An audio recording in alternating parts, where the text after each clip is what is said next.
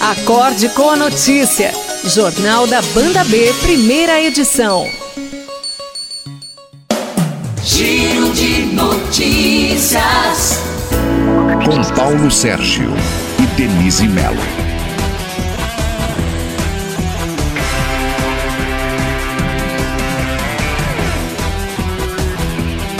Já na terceira hora do Jornal da Banda B, a temperatura agora em Curitiba de 14 graus e meia, máxima chegando a 25. Agora o tempo dublado, mas vai abrir. Com promessa de sol para esta quarta, Denise Melo, bom dia. Bom dia, Paulo Sérgio. Bom dia, ouvintes. Você que ligou o rádio agora, está aqui com a gente todos os dias. Obrigada pela sua parceria. É, obrigado pela sua audiência. E a temperatura, hein? Por enquanto, 25 de máxima, amanhã também. Aí uh, na sexta-feira já vem a chuva e começa a cair a temperatura. No sábado, mínima de 9, máxima de 17. No domingo, mínima de 6, máxima de 18. Mas tem Instituto de Meteorologia aí prevendo até 3 graus de mínima no domingo e 5 no sábado. Vamos ver o que, que se confirma. O certo é que vem frente fria e não tem previsão de chuva. Continua o rodízio de água. E a gente começa falando de dinheiro, o governo começa a pagar hoje a segunda parcela do auxílio de 600 reais para quem se cadastrou pelo site ou aplicativo do programa e para os inscritos no Cadastro Único de Programas Sociais. Mas muitos brasileiros que se inscreveram ainda nem sabem se vão receber. O governo chegou a prever que iria pagar duas parcelas ainda em abril. Estamos no dia 20 de maio, né? Mas não estava preparado para a quantidade de pessoas. A segunda parcela só começa a ser paga nesta quarta, mesmo assim, saques e transferências só poderão ser feitos a partir do fim de maio, quase dois meses após o início do pagamento da primeira parcela. É, quem ainda está recebendo a primeira só vai receber a segunda em junho. Nada muda para os beneficiários do Bolsa Família, que recebem lá entre 18 e 29 de maio, de acordo com o NIS. E o presidente da Caixa, Pedro Guimarães, atribuiu a demora no pagamento dos 600 reais a falhas no cadastro único do Ministério da Cidadania, que muitas vezes está desatualizado. Ainda não há data, segundo ele, para o pagamento da terceira parcela há uma falta grande de documentação. As pessoas acabam, muitas vezes, não se casando em papel. Então, é muito difícil. Como é que o banco de dados vai poder refletir uma realidade que não foi colocada de uma maneira clara?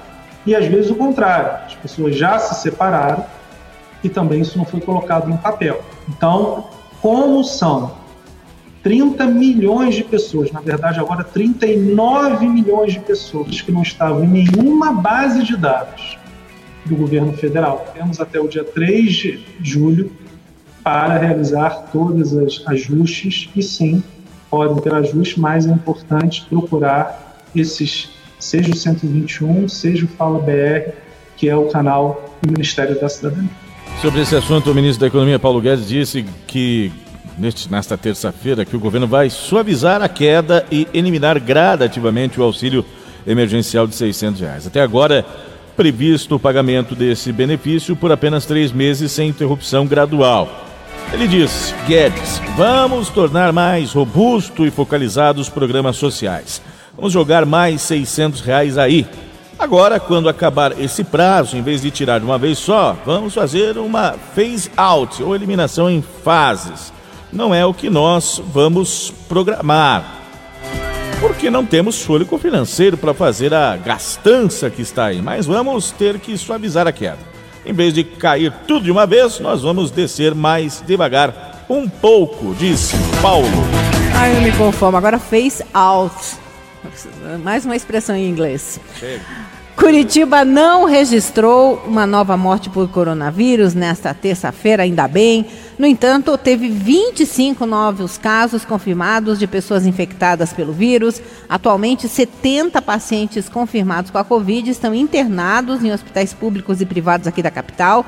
33 desses pacientes estão em UTI e 7 precisando do respirador. Com o boletim, agora divulgado ontem, são 879 casos confirmados até agora em Curitiba e desse total, 633 pacientes já se recuperaram e estão liberados do isolamento. Com aval do governo federal, que inclui a atividade como essencial, as academias do Paraná, que ainda estavam fechadas por conta da pandemia do novo coronavírus, começaram a ser reabertas.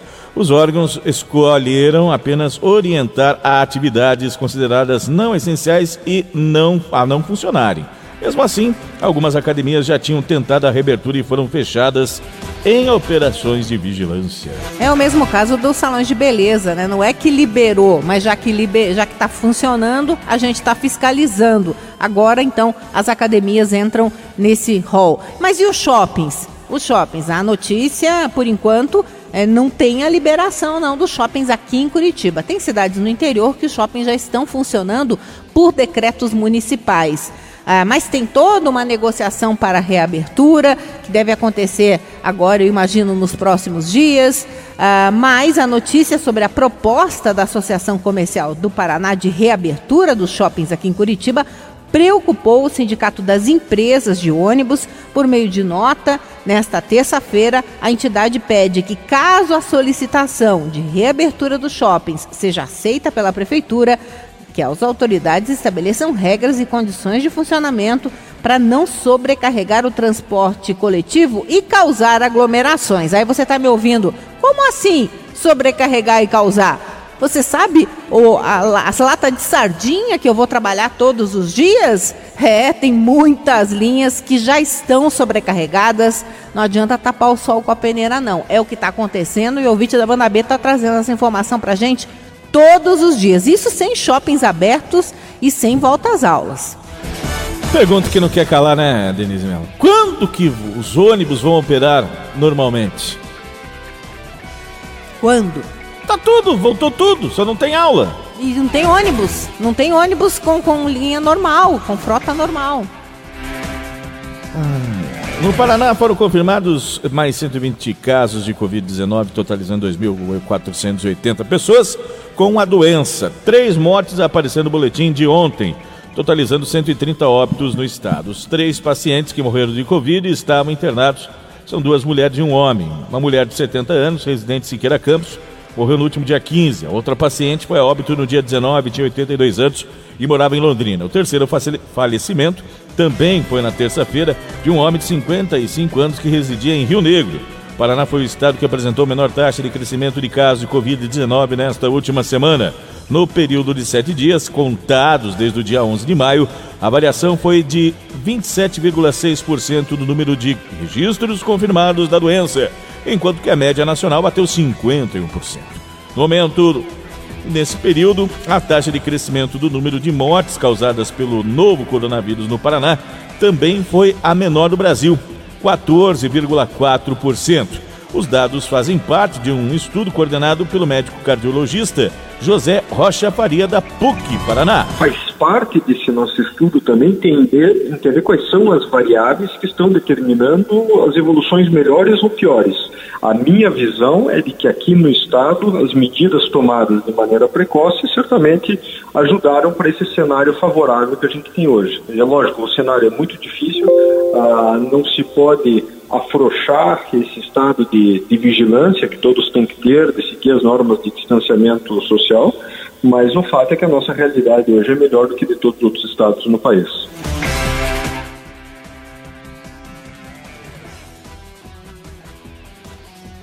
O Paraná, por exemplo, fica entre os cinco estados que menos registraram mortes pela Covid-19 até esta segunda-feira, naquela proporção entre mortos por cada 100 mil habitantes. A média no estado é de 1,1 é, morte, enquanto no Amazonas, por exemplo, 34,6 mortes a cada 100 mil habitantes. Pernambuco, 17,2. Então, o Paraná aí com 1,1. Ah, o estado aqui tem 20 infectados pelo vírus a cada 100 mil habitantes infectados, tá? Morte 1,1. O doutor Faria explica que essa proporcionalidade é essencial para traçar as estratégias de enfrentamento. Isso é, é, é fundamental até para que se, desenvolvam estratégias de enfrentamento corretas à epidemia. Né? É importante a gente saber, por exemplo, que a nossa realidade hoje é totalmente diferente, por exemplo, de estados como Amazonas, como Pará, que apresentam graves dificuldades. Né? Ah, então, quando a gente, a gente só consegue ver isso quando você corrige para a população. Senão, a tendência sempre vai ser que os estados mais populosos obviamente tenha sempre o maior número de casos, né? Mas é importante que você corrija esse número para a população para que você saiba exatamente a realidade. Laboratório de Hospital Universidade de Londrina é o 17º laboratório entre públicos e privados na rede da Secretaria da Saúde a iniciar a testagem em massa da Covid-19. A expectativa é alcançar 12 mil exames em Londrina nesta primeira etapa. Segundo o governador Ratinho Júnior, esta rede de laboratórios reforça ainda mais a estratégia de testagem em massa da população.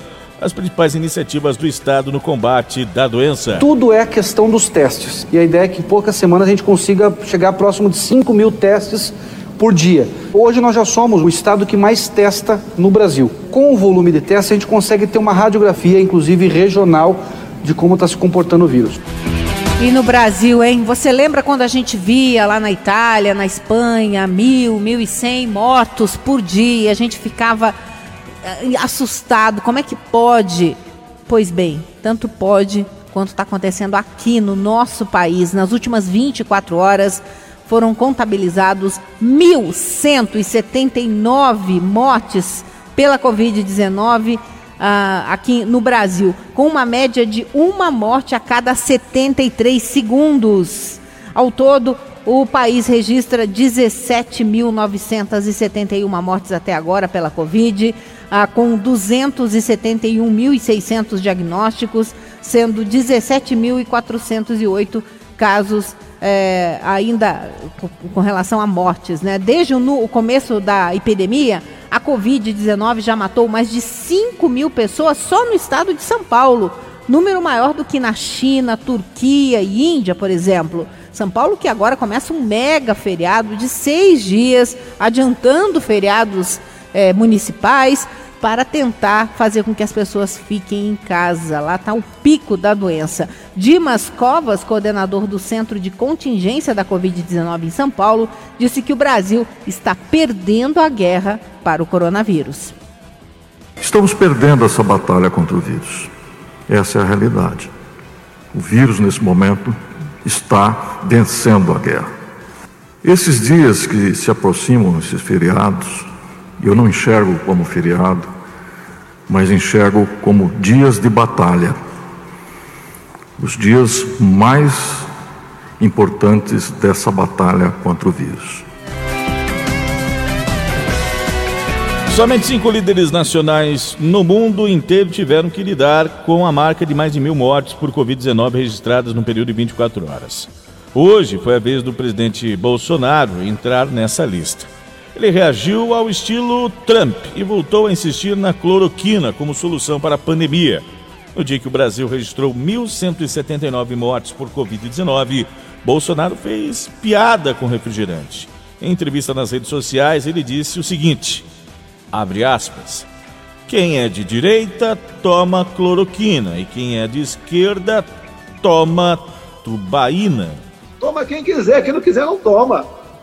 Quem for de direita, Agora, toma presidente. cloroquina. Quem for de o esquerda, bom, toma tubaína. Agora. Ele afirmou que o ministro interino da Saúde, o general Eduardo Pazuello, assinará amanhã um novo protocolo hoje, que. Né? É, assinará hoje, agora vai ser hoje. É, ele afirmou ontem que o interino da Saúde, general Eduardo Pazuello, assinará hoje um novo protocolo que muda as diretrizes quanto ao uso da cloroquina também pelas redes sociais, em entrevista à revista Carta Capital, o ex-presidente Lula disse que bem que a natureza criou o coronavírus. Quando eu vejo, sabe, essas pessoas acharem bonito que tem que vender tudo que é público, que o público não presta nada, ainda bem que a natureza, que a natureza, contra a vontade da humanidade, criou esse morto chamado coronavírus porque esse monstro está permitindo que os cegos enxerguem, que os cegos comecem a enxergar, que apenas o Estado é capaz de dar solução a determinadas crises. Esta crise do coronavírus, somente o Estado é que pode resolver isso. Estamos bem de líder político, hein? Ô, ex-presidente Lula, será que é contagioso? Será que contagiou as falas do Bolsonaro? Ainda bem que surgiu o coronavírus? O Senado aprovou o projeto de lei que adia a aplicação do Enem de 2020 e de demais processos seletivos da educação, como vestibulares e tudo mais, por causa da pandemia. O texto segue agora para a votação no plenário da Câmara. O senador Isalci Lucas, relator do projeto, disse que a desigualdade social brasileira ainda é gritante. A realidade educacional brasileira é muito desigual e soluções desse naipe apenas acentuam as diferenças existentes. Como se sabe, a esmagadora maioria dos estudantes brasileiros depende da escola pública, que em geral possui conhecidas deficiências. Ainda assim, essas escolas são a única oportunidade a que se agarram esses estudantes para o desafio do acesso ao conhecimento, em particular ao conteúdo que é cobrado nos exames de ingresso na educação superior. Se aprovado no Congresso Nacional e sancionado deste modo pelo presidente Bolsonaro, o projeto adia o Enem, marcado para novembro, porque o Brasil está em estado de calamidade pública até o dia 31 de dezembro deste ano. O projeto foi aprovado por 75 votos a favor e um contra. O único senador que votou contra foi Flávio Bolsonaro. E o, a pedido do senador Flávio Bolsonaro, o PSL Nacional contratou em fevereiro de 2019 o escritório de advocacia de um ex-assessor que hoje tem o nome envolvido no suposto vazamento de informações da Polícia Federal em benefício da família do presidente da República.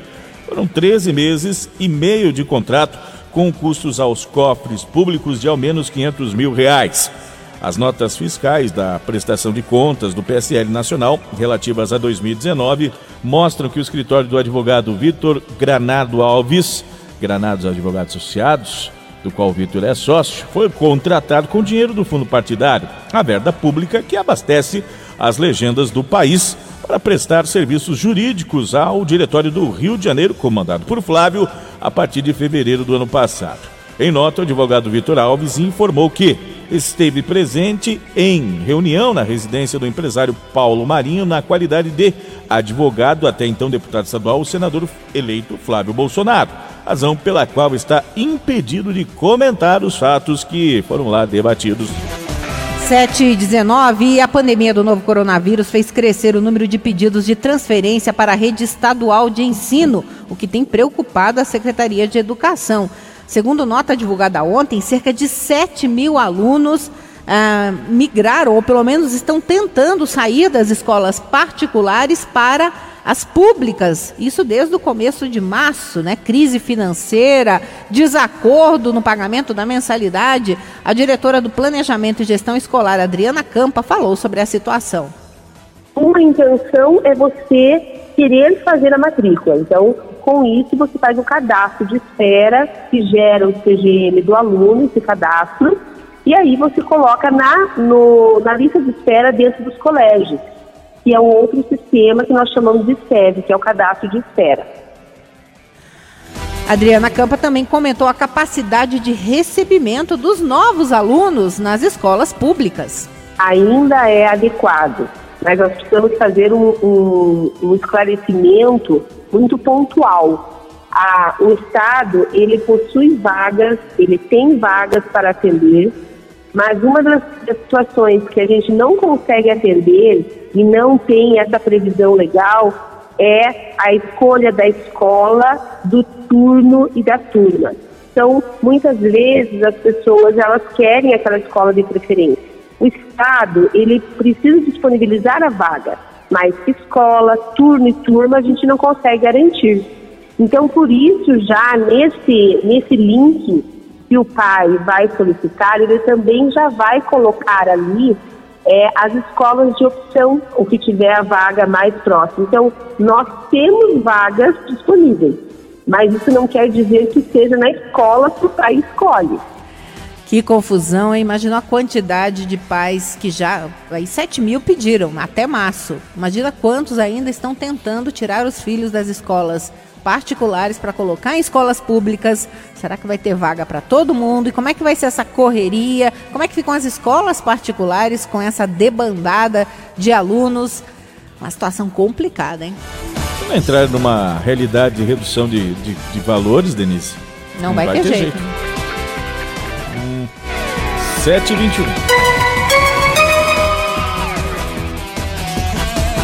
Jornal da Banda B, primeira Jornal edição. Jornal da Banda B é informação, formação. Herói.